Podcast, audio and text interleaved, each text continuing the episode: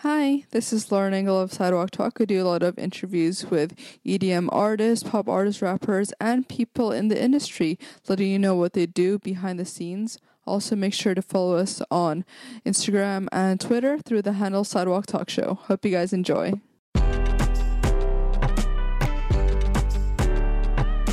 Hi, this is Lauren Engel. Today I'm here with another Lauren. Hey! Lauren Sanderson. Lauren Sanderson. Yeah. Nice to meet you. You were born in Indiana. Born in Indiana, yeah. I just moved here like five months ago. Oh. Six? I I'm a ba- I'm like an LA baby now. Are your parents from Indiana as well? yeah. Oh. Yeah. Yeah. And when you were young, your dad used to like film everything, right? Literally everything. There's hours and hours of footage from when I was a kid.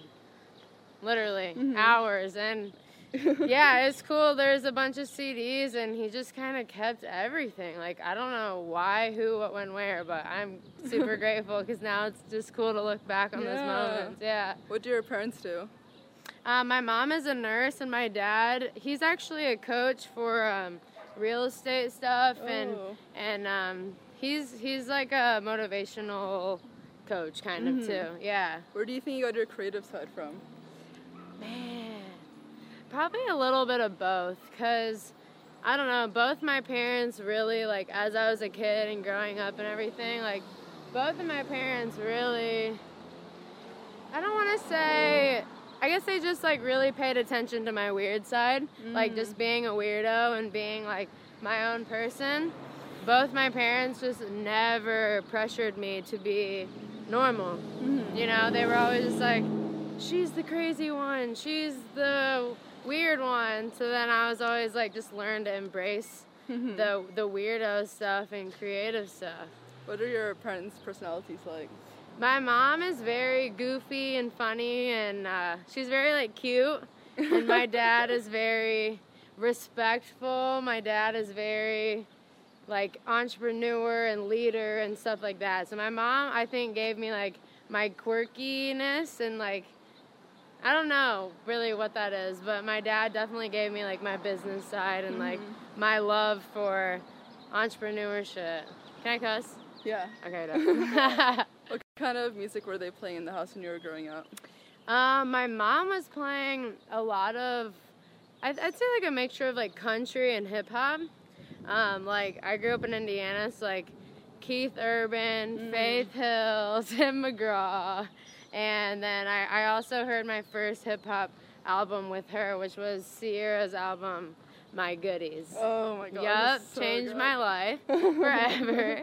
um, and then on my dad's side, he played a lot more like alternative and I don't know, like I can't really remember. I feel like he just like lo- played the radio like rap, hip hop type stuff, pop maybe. Mhm. Yeah. Did he like school growing up? No, I hated it. I hated everything about it, honestly, except for like seeing people. And yeah, I had really bad grades too. I did not like this. This is a nice interview. um, yeah, I just had really bad grades. I just don't have the type of personality to like sit in a desk and just like be talked at. I don't really Mhm. like that. what were you doing in your free time back then? Um, I wrote a lot of poems when I was growing up, and which later turned into rapping. And um, I don't know. I've always like ever since I got my license when I was 16, I've always just driven like all the time. I don't know why. It's just like it's a hobby. Just Mhm. driving and playing music super loud. Um, yeah, and just telling stories. Just like I always knew, I always knew I was gonna be a musician. Not not a musician, but like I always knew I was gonna be a leader. Mhm. So I've just done everything I can to make sure that I'm just preparing. Yeah. You wanted to be a magician when you were younger? Yes. How'd you know that? I know everything. Do you? Did you do your research? yeah. All right. I see you. Um, yeah, I wanted to be a musician. I went on a cruise when I was like 15 or something, and I got hypnotized, Oh. and it was crazy. I got hypnotized like on stage, and I just like magic is dope. Well, did they tell you? To, what did you do on stage? Like, did they? They um they like first of all, they hypnotize you and like put you to sleep, basically. And then it's like me and like 20 other people or something. And then they like would tell you like you're a Abercrombie model and this is your runway and like stuff like So that. And like. I literally did it. It was crazy. All of us did it. Looking back at the video, like they would be like I think they told us we were like trying out for American Idol and they would like pick us Mhm. and then we had to like do our audition and like everybody took it seriously. Yeah, you just like whatever wherever they tell you, you like put yourself in those shoes. Damn. It's just weird. For the rapping stuff they used to do, were, were there like people you listen to at that part of your life, like rappers? Yeah, definitely. Um, one of the first rappers I was ever inspired by was G-Eazy. Mm. I remember in like junior year, he came out with the song "Been On," and there was this video where like he had a cigarette or a joint or something in his mouth, and it was like paused like this. But then all this, the, the, it was like a picture, but then the Mhm. smoke was going up, Oh. and it was like that was the music video, and it was crazy to me. Um, and he just like told told like his story in his music, which I really loved. And then at the same time, I really have always loved J. Cole, G-Eazy, J. Cole, and definitely Tyler the Creator and Mac Miller. Oh. Mac Miller actually I heard before G-Eazy.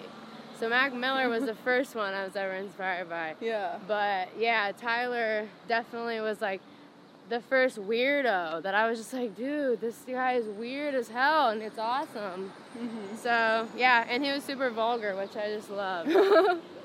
what made you decide to do like YouTube covers before? Justin Bieber. Oh. Literally, his bathroom covers and shit. Like, I loved him. He was Mhm. like the first person to ever really get like a real career from YouTube. Mm-hmm. You know? Yeah. Whoa! Oh Whoa! You did like a meetup back then at Taco Bell with like Yes. you of your friends. yes. Um, yeah, there was about four people there. Um, yeah, that was my first time that I ever like tweeted a location, and I was like, "Meet me here. I'm on my way to Canada." And I said like a random Taco Bell in Michigan, and I got there, and there was like, that was the first time that anybody's ever like sign this. It oh, was Oh, wow. crazy. How long after did you do that when you started putting out like your videos? Music? Yeah. I put out my videos like around that time, but the first like time I ever put out a song was a couple years after that. Maybe Oh. like two years. Oh wow. Yeah. Did you already come out before that? Um, before the Taco Bell meetup? Yeah. No. before Taco Bell, after Taco Bell. Before Bell. Taco Bell or after? Because Taco Bell affected me in a big way. I love that. Oh my gosh. No, uh, I came out came out junior year. Um, why I say this is because I was never like, I never had like this huge, extravagant story or anything. I just tweeted and I was like, I think I'm gay. That was me coming Yeah. out. And then to your parents. Yeah, my parents like Read Twitter, no. what? Read it on Twitter. no, that was the rest of my family. no, I came out uh, to my dad junior year and my mom junior year. But I think that was like a year after the Taco Bell thing. yeah. Maybe two. Was it easy to like let all these people know? Um, my family like means a whole. I mean, I guess what's the best way to say it? I guess the best answer is I was really scared to tell my family just because like you just don't know how they're gonna Mhm. react, especially when you just come to terms with it yourself. Um, my dad was like a great person to first find out because he asked me if I was. Oh really? hmm Yeah, so, um, long story short, he knew, like, he could sense that I had feelings for someone, a girl. And so, yeah, he just asked me, and I told him, and he was just so supportive, like, Lauren, no matter what, I'm always gonna love you, and like all this stuff. So that gave me like confidence right off the bat Oh wow. you know Yeah. and not a lot of people get that so i was super grateful of that and i mean that's that's just what made me feel confident in it myself Mhm. you know Yeah. because he was like this doesn't change you Mhm. it's just you like you're still the same you and so that just made me accept it you know Mhm. And what clicked to you to start motivational speaking back then? I think my friends like in high school asked me for advice a lot, so um, I started making the motivational videos, which I only ended up making a few. Um, but okay, focus. Started making the videos. Okay. So I started making the videos because I feel like just because like I recognize that people really just weren't being positive and they weren't believing in each other and like big dreams like couldn't be a thing where I lived and you know people just like couldn't comprehend the fact that I wanted to be like the superstar someday. And so I just made them honestly to cheer on anybody else going through the same shit and to just like be the person that I needed. Do you think you got it from your dad, like motivational speaking? Definitely. He he was always like motivational, inspirational quotes all the time and he always told me I was going to be a leader someday and that I was a leader growing up. Like even when I was 6, he was like, "This is our leader, Lauren." Oh. Yeah, so he just always like planted that seed and so did my mom. So yeah, it just like kind of became a thing. Yeah. I just he spoke it into existence. But towards the end, you didn't really like like going to do all these like speeches at Nah, like, school. Yeah. It was just too serious. Like it was too couldn't swear. quiet. Yeah, I couldn't cuss. couldn't like tell the real story. Couldn't talk about girls and all that. So it was just like, nah. Like I need my own shit. I need my own stage, not the front of a classroom. and you were about to go to University of Indiana, right? Indiana University. Oh, Yeah, yeah. I was about to become a therapist. I was about to become a therapist and, you know, have like an office where people booked sessions and what the fuck, I don't know. Yeah, that, that was my plan. And now I just realized that like I'm not a one on one. Well, I mean, I just wanted a stage. That's really it. I just Mhm. wanted like it to be bigger and crazier and tattoos and just like I wanted it to be more badass than just like I'm gonna help you today. Mm-hmm. You know, I just wanted to like live freely and like be happy in my own life, chase my crazy ass dreams, and like if people were inspired from that, then that was it. Yeah. And then you start having? You start like putting out your own songs and have management approach you? Like, what was the next step in your music at that point? So pretty much, when I was ending high school, um, right before graduation is when I decided that I didn't want to go to college, and I didn't know what I was gonna do yet. But my biggest thing was just like I wanted to inspire. So I thought of the what's like the one thing I can do without college? Like what don't I need a degree for? What can I just jump into? And I was like, the one thing I what that I thought of was speaking. So that's when I looked up like TED Talks, and that's when I found Yeah. a TED Talk application online. So I filled it out and whatever, whatever, got that. After the TED Talk, I got I started getting asked to speak at schools. After that, like a month of that, I was over it and I wanted to make music. So mm-hmm. maybe like a couple months after speaking at schools, um, I made the decision that I want to make music, and then I put out my first song like four days after I wrote it. Oh. And Did- did you that was two know, years like- ago. Do you already know like producers at that point? No, I found um, I found this guy named Earl Saga. He's from London, and he was just making beats on SoundCloud, and I love them. Um, and that's how that started. I just messaged him, and I was like, "Dude, I like your beats. Let me use one." And he he made like 20 more. We made like 20 more songs together after oh that. He was the only producer I knew until I moved to LA. So yeah, he made a lot of my Mhm. shit. And then were a lot of your previous YouTube fans like translating into people who started listening to the Yeah. music? Yeah. I think that's, that's, how you like got your music out there initially. Yeah, yeah. Well, kind of. I mean, I think like my biggest following was always on Twitter. And like I was always like this I always just like tweeted shit like all the time, like tweeted about my life, what I was doing, my thoughts, whatever, my feelings. And then Twitter basically like branched off into YouTube, but still my biggest following was Twitter. And so then when I made music, I just posted it on Twitter. Um, and that's really, I think, where people found it. That's where I've always had the most followers hmm and most like people, I think, paying attention. Yeah, and then Yeah. how long after did like Epic find you? Or were you like Um, look, looking into a few like management or like labels? Basically, I made my first couple songs independent, released my first independent EP, um, and that's when a few labels had reached out to me, just like, um, I mean, pretty big labels, but I wasn't ready to do that, and that just like wasn't where I was at in my head. About a year later, I released my second independent project, and that's when um, Epic emailed my manager and asked what my plans were for the next couple months or years or whatever. And they flew me out to LA with like the rest of my team at the time. And yeah, I, I swear to you, like right when I first heard from them, I thought I knew at least that I didn't want to sign and that I wanted to keep being independent.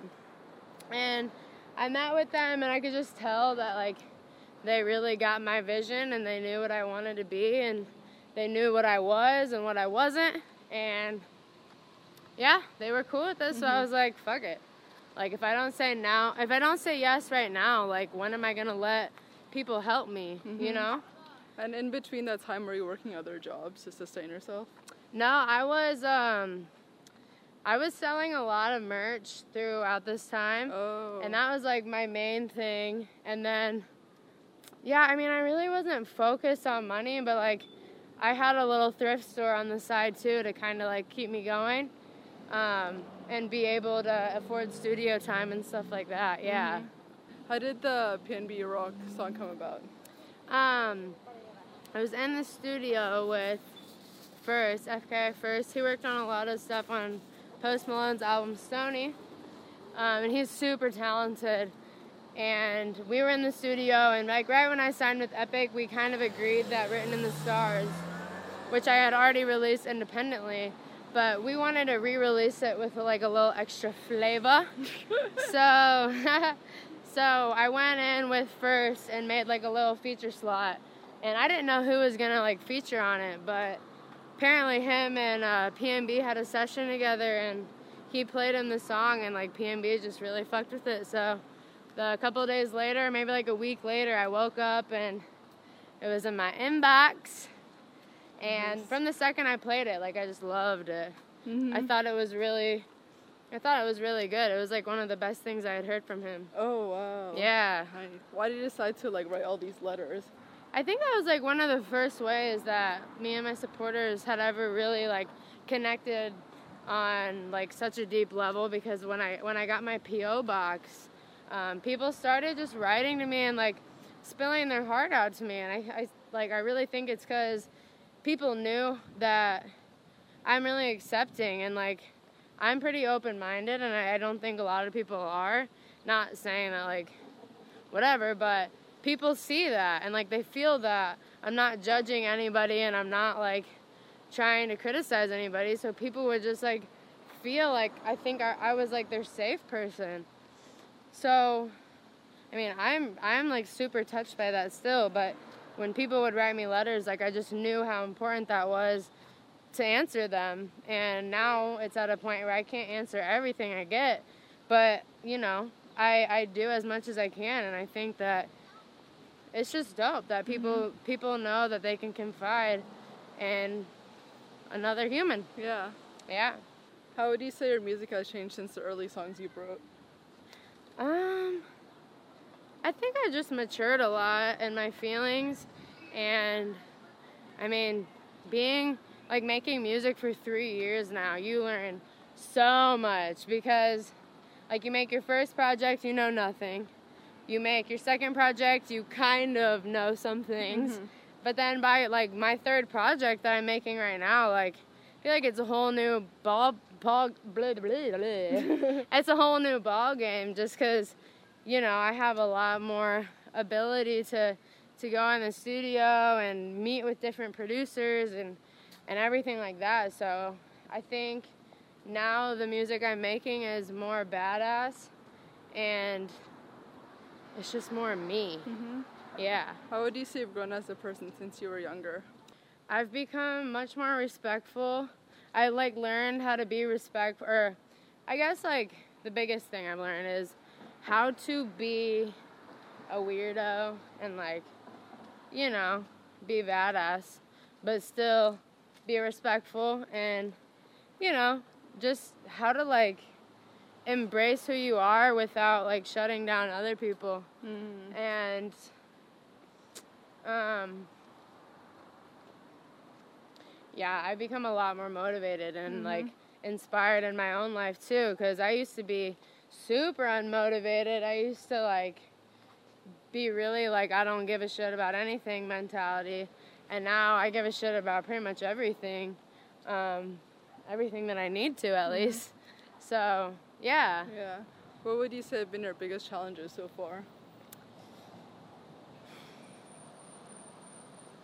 I think I was worried for like a long time about finding my sound. Like I just felt like I'm like everybody I looked up to or whatever um, really like knew what they were doing. They knew production wise. They knew lyrical and like they knew their flow and whatever. I just felt like I did not know my style or like my full vision. I just knew like I want to inspire people, but like I didn't know what I wanted to sound like. And so my biggest challenge was just finding my lane and like really embracing who I am and musically, whether it's singing or rapping or just like believing in myself that I can like really do whatever I want. Mm-hmm. So, yeah, another thing, I mean, when I signed, it's so much different than being independent. When you're independent, you can release shit whenever you want, however you want. You don't have to go through a million people just to do like one thing, which I'm endlessly grateful that I signed, and I'm so happy that I signed.